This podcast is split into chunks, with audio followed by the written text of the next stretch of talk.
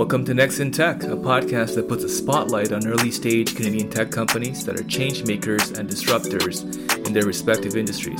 I'm your host, Sutan Sukumar, and my guest today is Brett Belchetz. He's the co founder and CEO of Maple, a company at the forefront of innovation in telemedicine and virtual care here in Canada.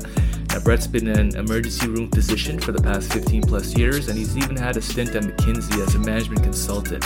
So, a very unique background, but a very relevant one for the opportunity he's tackling with Maple. Brett, welcome to the show. Thank you very much for having me. It's a pleasure. Now, there's obviously a major spotlight on digital health and, and more specifically telemedicine on back of the, the pandemic. But Maple was founded back in 2015, and so you guys have been doing this for, for a while. And you just recently announced a significant investment from Shoppers Drug Mart, a longtime partner, in the amount of 75 million. So, a very significant validation for what you're building. Brett, maybe give us a bit of background on how Maple came together and uh, what were the key underlying problems in healthcare that you and the team were originally looking to address? Absolutely. So we started the company, as you mentioned, back in 2015, and this is long before uh, I think the rush to telemedicine that we're seeing now started. And in those days, uh, what was driving us to get this company started really came from a lot of my experiences working as a physician on the front lines of healthcare in Canada. And I don't think it's a, a, surprise to anybody in this country that it's pretty hard to get access to a doctor's visit. And if you look at the stats in Canada, uh, and when you see how Canada compares to other developed world nations, what is surprising, I think, to many Canadians is that we actually uh, routinely rank last in terms of accessibility to healthcare. So we have the longest wait times in the developed world for primary care appointments, for specialty appointments, longest wait times in the emergency room. We have the highest proportion of people who are using the emergency room for basic primary care because they have nowhere else to go. Uh, all of these things are, are, are fairly unacceptable. You see stats along the lines of Canadians uh, waiting, you know, one third of Canadians waiting more than seven days to get an appointment with their family doctor, even when they're sick, which clearly isn't good enough because once seven days have passed, if you even if you had something minor, there's a very good chance it's going to be something major by the time you actually get to see your doctor. And this was something that I was really living and breathing on the front lines. I was seeing patients day in and day out who were waiting six hours, eight hours to see me for for really basic transactional care. And a lot of the time what they were coming in for were things like prescription renewals or you know an eye infection to be treated or urinary tract infection to be treated and a lot of the time i actually never needed to lay a physical hand on those patients to diagnose them. I was able, just based on history and looking at them, to figure out what was wrong and to help them. And at the same time as all of that, uh, you know, I would have my, and I think everybody who's got friends who who are doctors can can empathize with this or, or identify with this. But I would have my friends and family texting me, you know, all throughout every single week, you know, letting me know of their medical problems and asking me if I could help them with their medical issues. And what I found is on a regular basis, I was able to help solve most of the medical issues for my friends and family by text message and sometimes by video and, and, help them to avoid all of that uncomfortable six hour wait in the waiting room. And, and so what I realized uh, were two things back then. One, um, this kind of care works. So the ability to, for a doctor to actually fully care for patients and give them a good outcome without actually physically touching them was very effective. And secondly, um, it was really very unfair that anybody who happened to be friends with a doctor here in Canada had access to this kind of care. But if you weren't like lucky enough to have a doctor as a friend, you were kind of stuck and your only option was six hours in the waiting room. And so I had this feeling to say, you know, wouldn't it be great if I could make available to all of Canada what's available to my friends and family? And, that was really the genesis of the idea. And you know, we started looking to see, you know, had anybody else done this anywhere else in the world? And you know, we were happy to see that other people were doing this quite effectively. And from there, you know, started the company and, and took it from there to where it is today. So COVID nineteen has really been a major turning point for healthcare, and I imagine the opportunity for for you has just exploded on back of the pandemic. Can you touch on how Maple has needed to change in response to the pandemic in terms of focus and strategy? Mm-hmm. So, so we were growing very nicely over the course of the last five years, uh, just in, in, terms of our normal telemedicine business. So, so we went from zero to somewhere under about half a million patients using the platform in that span of time, and we had about, I think, about 600 healthcare providers on the platform leading into COVID, and we'd been growing regularly at a rate of a, about 10 to 15 percent every single month. So, so really healthy growth, but uh, everything about that was all private paid. So if you look at telemedicine in Canada, there was no government role in telemedicine. Governments did not pay for it.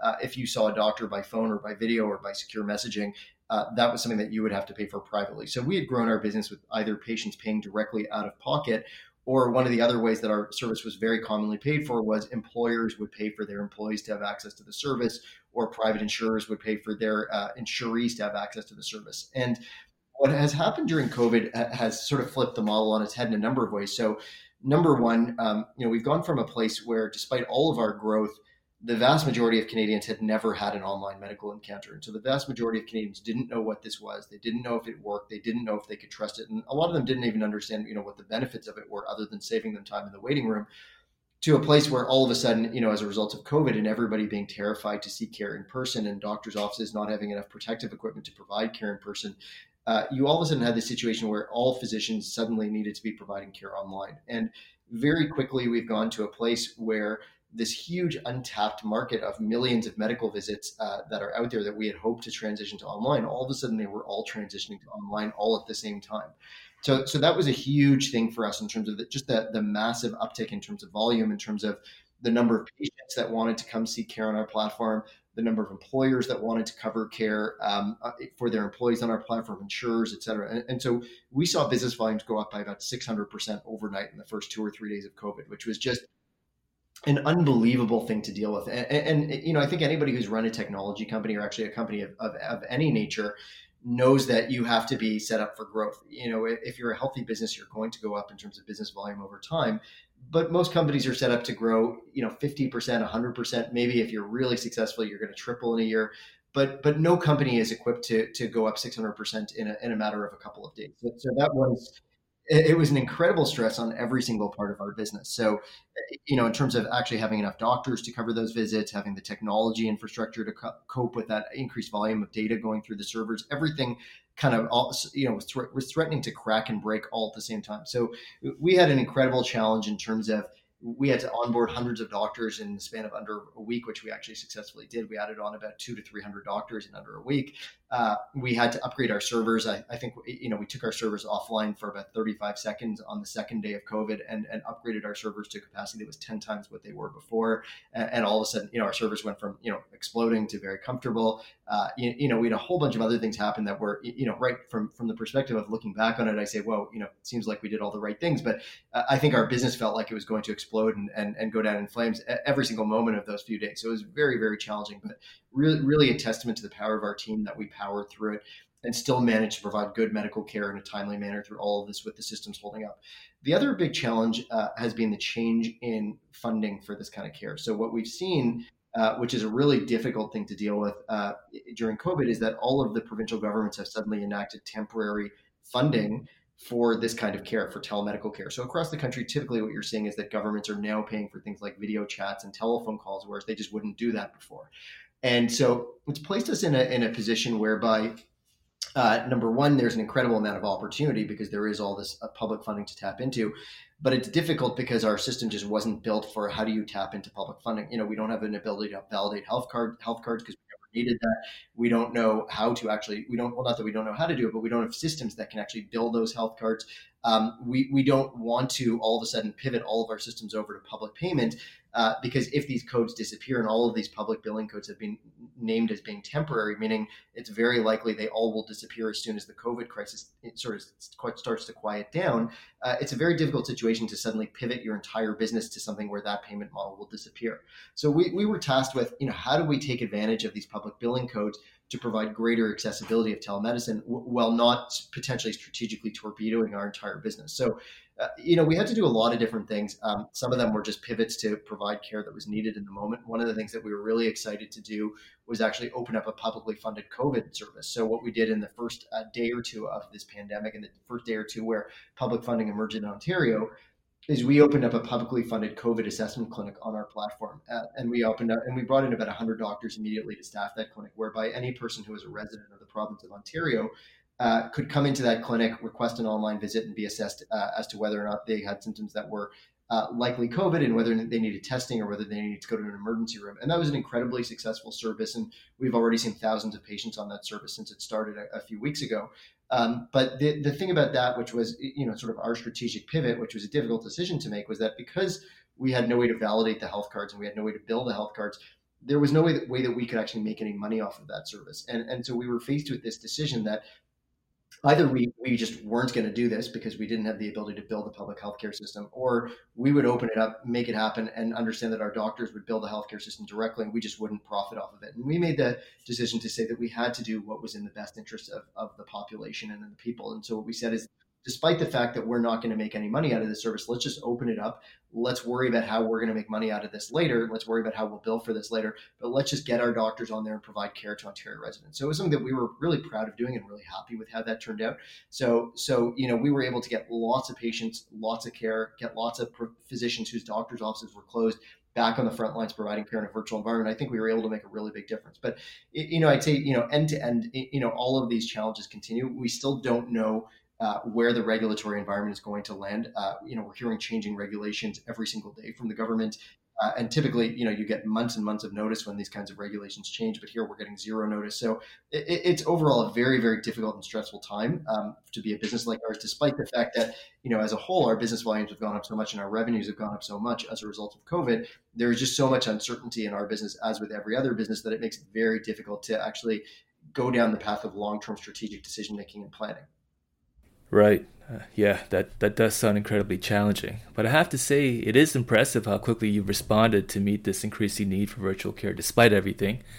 Uh, it does sound like there's some change happening from a regulatory perspective, however. It sounds like the government is starting to step up. So, um, that said, where do you see adoption of telemedicine start to trend once we're in the new normal? And what role can and will the government play here? That's a really good question, and I think it's the question that everybody is asking. So I, I, think there's a few things that that factor into this. So number one, you know, what is the funding situation from the government? Will the government continue to fund telemedicine visits or not? I think if the government does not fund telemedicine visits, I don't think it means telemedicine disappears because we were doing very well on a private basis before the government funded. But certainly, you know, we're going to see different patterns of utilization. The the other part of this that uh, you know I think everybody wants to think about is once the patients and the providers have had a taste of telemedicine and how well it works, will people be able to go back or will they want to go back to only in person care?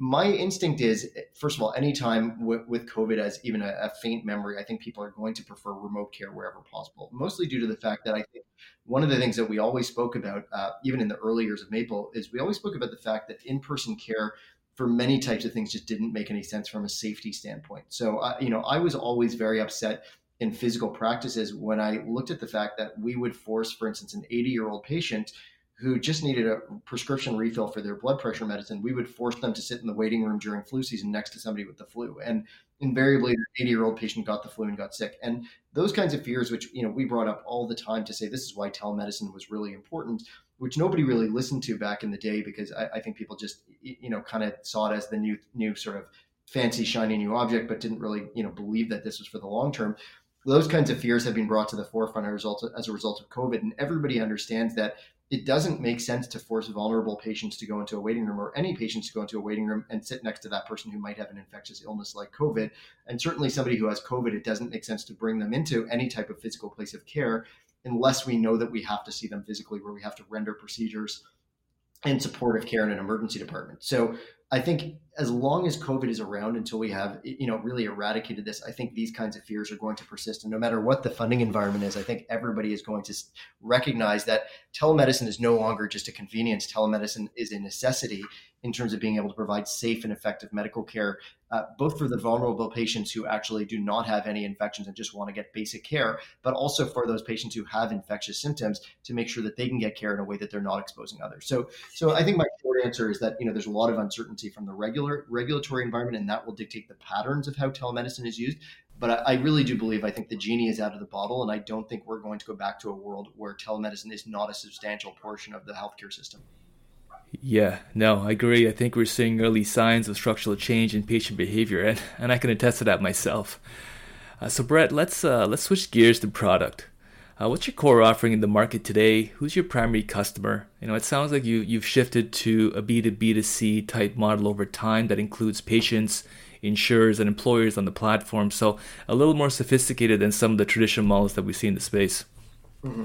Yeah. So uh, our core business right now is a 24 7 online family physician service. So essentially, what that means is it's very much like almost Uber for online doctor visits, meaning any patient anywhere in Canada can log into the platform click a button to request uh, a visit with the first available doctor, and they get connected to the first available doctor in a matter of minutes. In fact, our average wait time is about 1.5 minutes from the time you request a visit to the time you're speaking to the doctor, which is, from what I understand, looking at telemedicine around the world, uh, both at other providers in Canada as well as providers around the world, I think we have the fastest service time of any telemedicine provider in the world.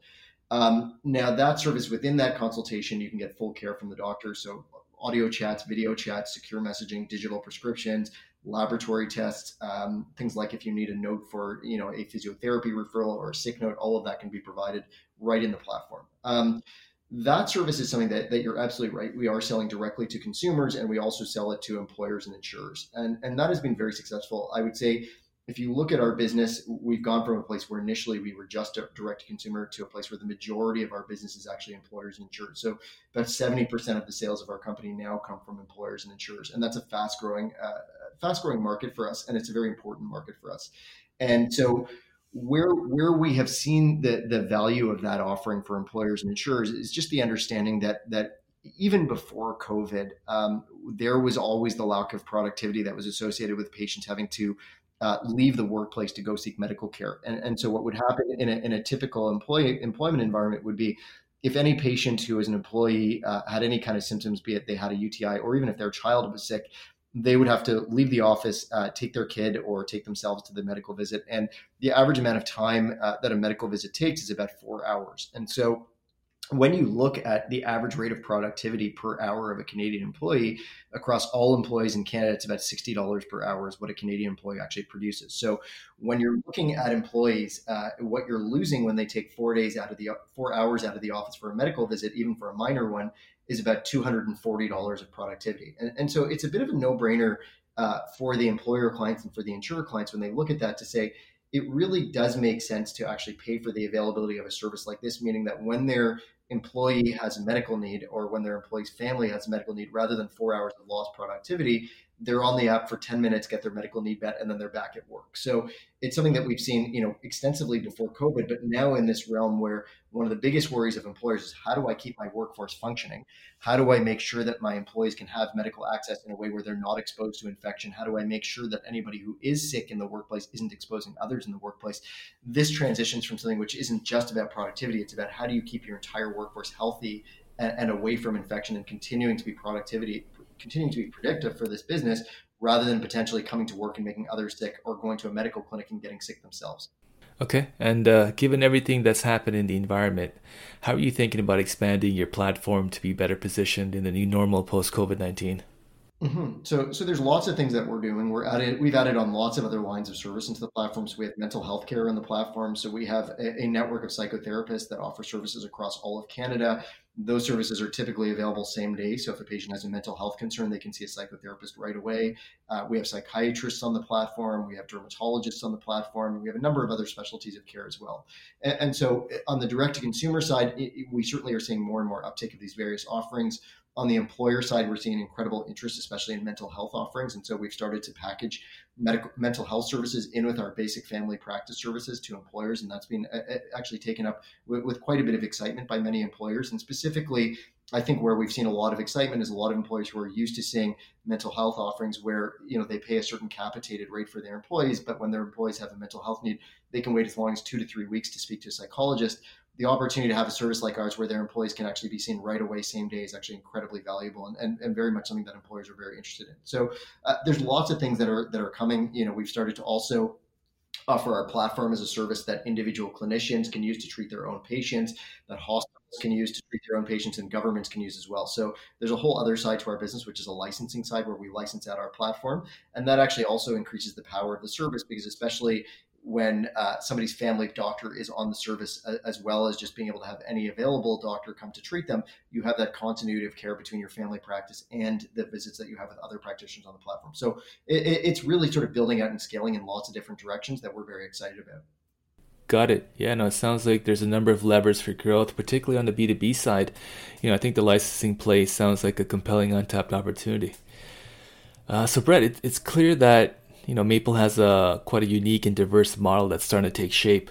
Who do you consider to be your primary competition, and how do you focus on differentiating yourself in the market today? Yeah, so I, you know, you'd have to break it down across the different business lines. So we have certain parties that compete with us in different areas. So if you look at the the B two B side, employer and insurer, I, I, would say there's two main competitors that we regularly come up against. Uh, one is called Dialogue, and one is called Akira. Um, those are companies that provide telemedicine service that are not available direct to consumer. They're only available to employers and insurers. And it's really just a very different model of telemedicine that those companies offer. So it's a model whereby uh, the primary point of care is typically to a nurse, and that nurse will triage incoming visits. And then when those nurses feel that those patients need to see a doctor, those um, nurses will then make the referral and patients can at a later point in time have a telemedical visit with a doctor. So I, I think the big point of differentiating with our platform is that there is no middle person in those visits.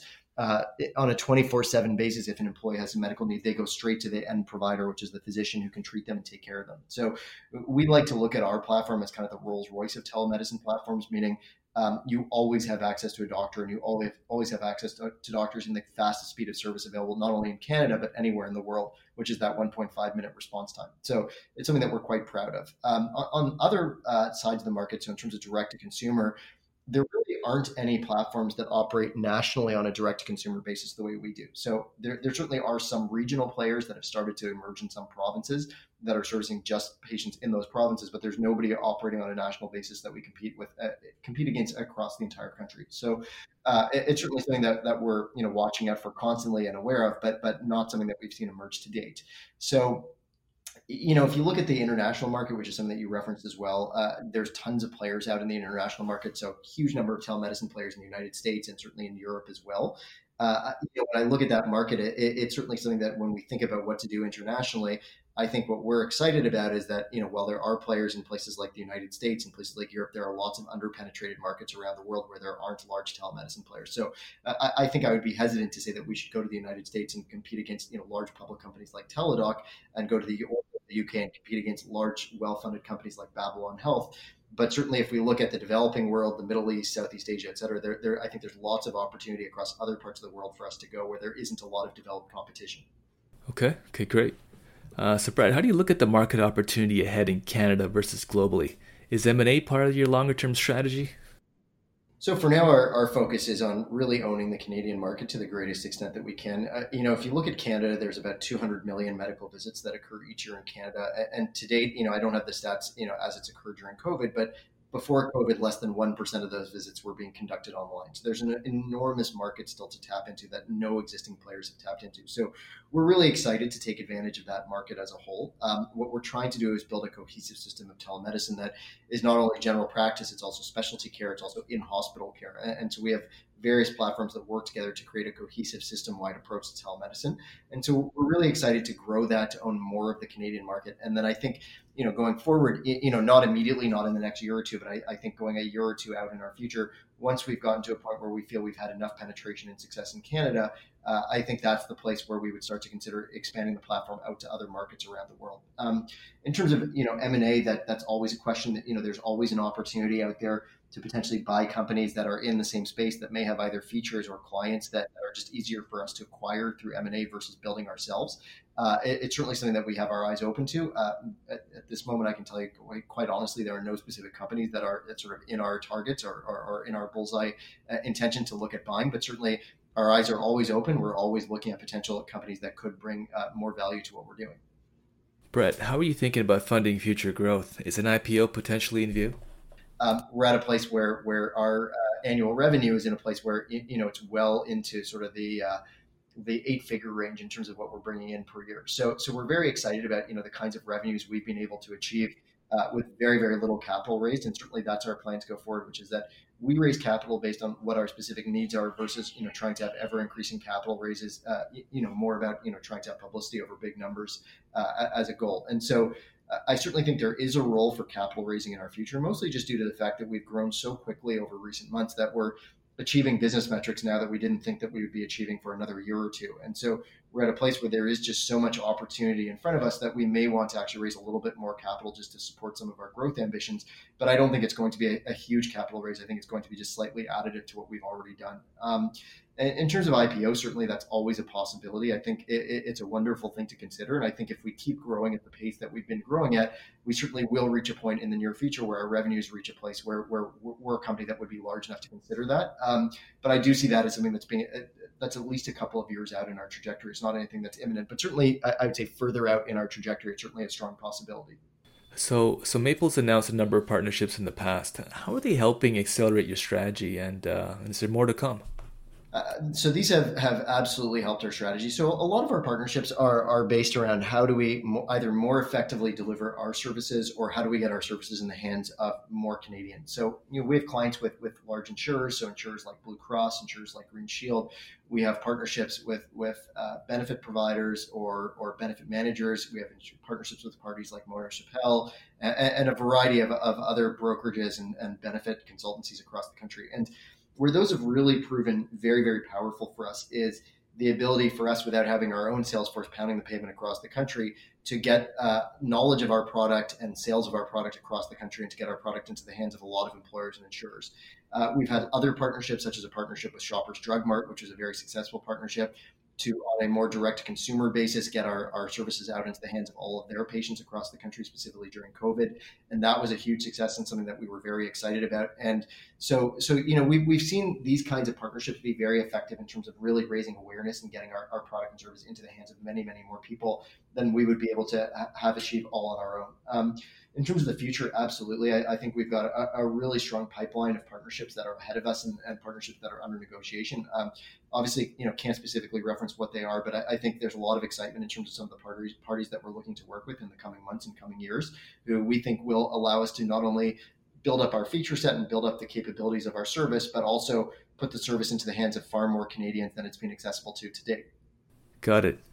Uh, so, Brett, I'm going to leave you with a, a macro type question. Uh, so, what do you see as some of the longer term implications from COVID 19 that could influence demand or elasticity of demand for healthcare services as a whole? And I think you touched on this a bit when discussing platform, but how is Maple positioned when considering solutions beyond acute care, like chronic care management or, uh, or behavioral health, as, a, as an example? So, so there's no question that in, in, the short run, I think overall COVID has reduced demand for healthcare. If you go to any hospital setting, you'll see that the hospitals are far quieter than they normally are, um, and that's just due to fear of treatment in person. Um, but in terms of telehealth, it certainly drastically increased demand for telehealth services. You know, as I spoke about, you know, our numbers went up about 600% overnight. Um, and and so you, know we've landed in a place where over time I think you're going to see some normalization. I think you know the scars of COVID are, are at some point eventually going to fade. I think you will get to a place where the balance may shift a little bit back towards in-person care, but I think overall what you're going to see is a, a long-lasting and dramatic acceleration of the demand for telehealth as a convenient and safer alternative way to, to access healthcare. But you're absolutely right. I think I think the way that telehealth is going to be used is going to be very different. So I think you know, up until now, for the most part, it's been used for things like urgent care. So, you know, I have a UTI or I have an eye infection or I need a prescription renewal, help me right now. I think it's going to transition from that to let me get care through telehealth for all my chronic conditions. You know, I have diabetes, I have I have uh, chronic bronchitis or emphysema, or I have heart disease, and I have a broad array of people that I see to take care of me for that. And I'm going to see them all online, and they're all going to use these online platforms to share records and collaborate on my care. And I think there's incredible opportunities for a huge percentage of chronic care to move online, but not only move online, I think there's huge opportunity for that care to move online in a way that's more collaborative and actually achieve better outcomes for the patient because things that are done online are much more easily shared amongst providers, are much more easily collaborated upon. And as we've seen in healthcare time and time again, the more sharing and collaboration amongst your healthcare providers and the more transparent record keeping, the better the outcomes are for patients. Great. Uh, that's that's perfect. Uh, so, Brett, I just want to thank you for uh, taking the time to share the Maple story. You know, frankly, it's really impressive to see how you've been able to scale up and navigate all the rapid change in the market that you're seeing on, on back of the pandemic. You know, I think you guys are really well positioned as one of the leaders in digital healthcare. So, you know, congrats on all the achievements to date, and I look forward to hearing more about your your successes. Thanks again, Brett. Thank you very much. I really appreciate you having me on today.